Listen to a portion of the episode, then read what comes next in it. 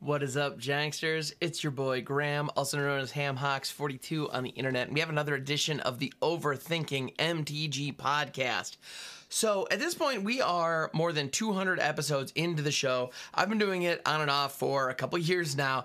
And uh, this show, Overthinking MTG, started by me clicking the random card button on Gatherer. I then changed to Scryfall. Both fine services. Um, and just talking about a random card every single day, hopefully, but most times it ended up being like three, four times a week. In any event, um, one of the worst things that could happen was I would land on a basic land because I was committed to spending at least 10 minutes talking about whatever card we landed on. And so there were a couple of times literally there is an island uh there's an island video slash podcast episode. There is also a forest uh episode. I'm aware of those for sure. Oh, there might be one or two i'm forgetting. But as you can imagine i mean random cards basic lands are in the pool so we do hit them from time to time. And also it's actually not as hard as you might think because for every new set that comes out there's like at least three or four new artworks for each basic land all of which get cataloged as a separate version of the card.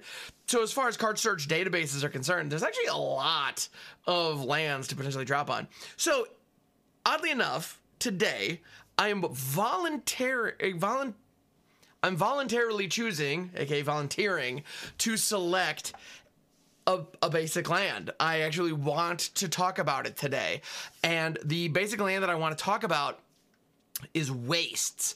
And the reason that I want to talk about waste specifically at this time is because wastes are going to be coming to MTG Arena with a Explorer Anthology 2. There are a couple of other lands showing up in Explorer Anthology 2 that are bound to make huge waves. We have Mutavault, we also have Nykthos Shrine to Nyx, which is the big one, of course. Um, but Waste is going to be introduced and it's interesting. Um, Wastes were first introduced, I believe, in Oath of the Gatewatch, and they were brought in alongside a ton of Eldrazi cards there have been a lot of jokes over the years about adding a sixth color to magic and what it might look like. And the truth of the matter is, with the Eldrazi, they kind of did that. Like, it doesn't look like it because the color pie itself, the wheel hasn't changed, the mana system hasn't changed significantly.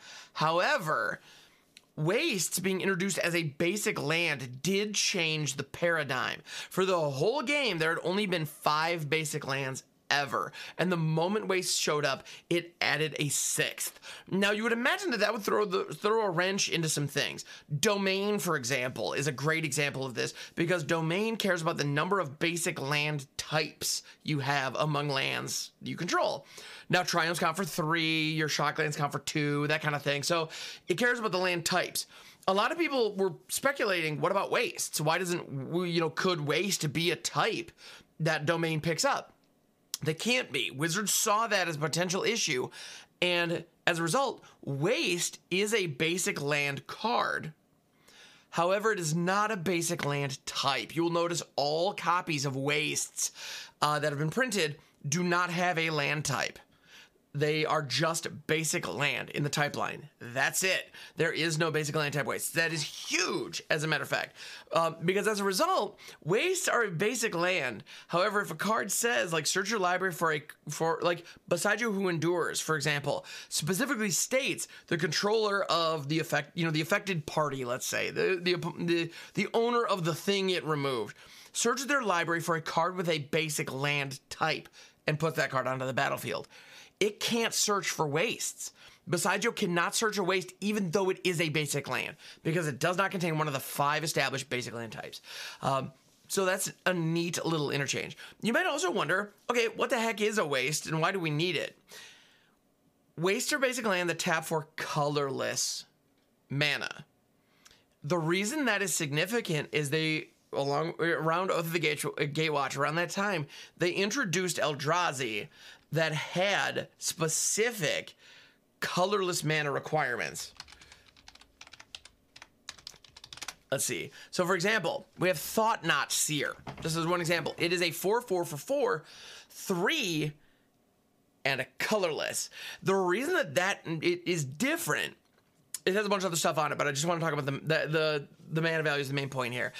The reason that that colorless is important is because it states you can spend three mana of any kind but one mana spent on this must be colorless. Now, that one colorless mana could come from a waste. It could also come from a mana rock that is only capable of generating. Um, you know, it can you know it can come from a mana rock only capable of generating colorless mana, like a mind stone or something of that nature, or any other land capable of producing a colorless mana. To that end, the Pain lands that have been recently pr- reprinted in Brothers War and Dominaria United are unique in that in that way. They can actually help with that because they do not uh, they they can tap for one colorless mana, or you can tap them for colored mana and it also pings you for one. That colorless mana could absolutely be used to cast a Thought-Knot Seer or a uh, it was a Kozilek Great Distortion, I believe is the one that also has that same requirement on it. So what Wizards did was they force you to use colorless mana to cast certain Eldrazi. And by forcing the their hand, forcing colored colorless mana for specifically colorless permanents, you ended up in a situation where we've effectively added a sixth mana type into the game. And by adding that additional mana type, which it, it, it was kind of elegantly done from a rules perspective, because this it, that mana already existed. Colorless mana was already a thing. It's always been a thing since day one. Usually, it's been actually I don't know if actually I don't know if anything could produce colorless mana in the very beginning of the game. That would be an interesting, an interesting uh, thing to look up. But the idea of colorless mana is not crazy. It's been around for a long time. It's been a part of the game for freaking ever, as far as far back as I can remember. That's for sure. And so the idea of like, but it was always treated as just the bad mana. You know, like colorless mana, you could only use it to spend on generic casting costs. So like it was fine, but if you have too much of it in your um, if, you, if you have too much of it in your mana base, you're going to have a tough time casting your colored spells, which is, of course, you know, we're playing magic. That's what you want to do.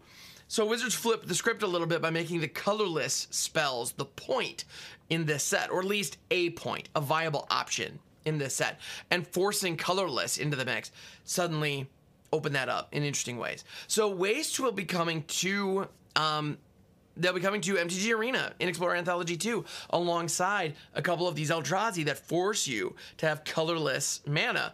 So all of a sudden, we could be seeing Thought-Knots here in Explorer. Strap in, that's going to be a thing. Um, I suspect, like every uh, like every one of these anthologies, you're gonna see a ton of those cards in the first like week, maybe two weeks, and they're gonna drop off until people like there's gonna be like one maybe two that actually stick around in the meta and are meaningful. And the people who are, you know, who didn't buy the bundle when it first dropped are just going to craft those later and call it a day. I'll tell you right now, Nykthos is going to be one of them, but we all knew that already. Um, Waste, however, if I'm not mistaken, I believe these will actually be freely available in your account on day one. They're just going to give them to you because they're basic lands. Now, there, I've no doubt there will be cosmetic variants, but if you just want to have a waste for your deck, boom, there you go. Um, I find this really interesting um, for a couple of reasons. Like, at the end of the day, the colorless mana requirements on Arena specifically are very, very low. Like, there are a lot of cards that that encourage you to have uh, colorless mana. Things like Forsaken Monument, for example. If you, a land you control taps, I believe it's actually any permanent you control taps for a colorless mana, you add a colorless mana for that. Uh, so it just doubles your mana production if your mana base is capable of producing colorless mana. The moment you have waste into the mix, you're golden. Now, interestingly enough, I have colorless historic brawl decks right now that have 100% colorless mana bases using one of copies of utility lands that have been printed throughout the course of Arena's history you know, do I need an animal sanctuary or a, you know a throne of Makindi or whatever? Like, do I need the added utility that those particular cards give me? Well, no, not generally anyway. But you never know. But they they're wastes plus. They have a little extra something that maybe is beneficial, but otherwise, they do just give me a thing. You know, they they give me the colorless mana I need. So adding wastes into into arena, I don't think is going to make a significant difference at all, um, because most of those cards I just mentioned and frankly, those were those were just two off the top. There are, I mean, I wouldn't be surprised if there are honestly a hundred unique colorless utility lands in Arena right now, and that's not even counting the pain lands that we discussed, which could also theoretically be useful in decks that are colorless specifically. I'm just I'm not sold on wastes being valuable here.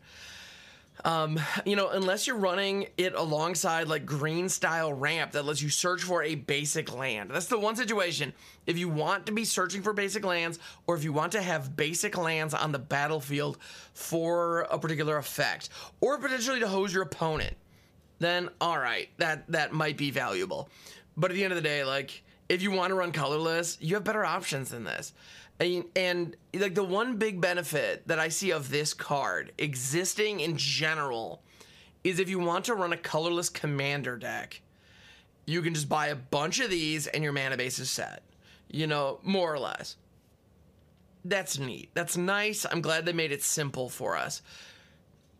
But at the same time, like, I don't know. It doesn't seem that valuable to me. Like this doesn't seem that important. There must be a synergy I'm missing. And if I am, please leave it in the comments. Um, or you know, if you ever reach out to me on Discord, there's a link to my. There's actually my link tree is available in all the descriptions across all the pod, podcast networks that the show's available in. Um, feel free to reach out to me. I'd love to. I, I, I would love to be proven wrong. I'd love to eat some crow on this one if there is an interaction that I'm not thinking of. You know, a card that has some kind of benefit for having a number of basic lands on the field.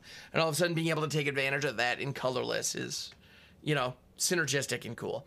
I'm sure those uh, effects exist. That's the thing that's beautiful about Magic. Like, if you think about a, a certain interaction or something that you're looking for, it's probably out there. And I love it.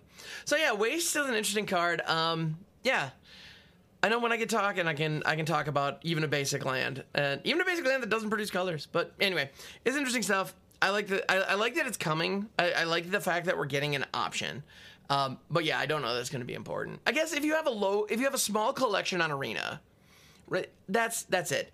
If you have a small collection on Arena and you really really want to build a colorless historic brawl deck, either around like the new Kozilek that's coming out, or if you wanted to take like Karn Living Legacy, who is actually my colorless commander of choice, by the way.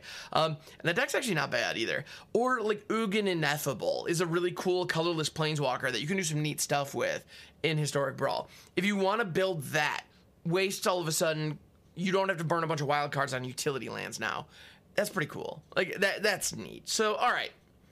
I guess from a budget perspective, I'm glad they're adding it to Arena. That's to be nice. That's to help. So cool thank you so much for uh, tuning in. I appreciate it very, very much. Um, yeah, this is the Overthinking MTG podcast, available on YouTube as well as anywhere podcasts are sold. Uh, please follow, like, subscribe, whatever it's called on your podcaster of choice. And uh, yeah, I hope you have a phenomenal day, and I'll catch you on the next one.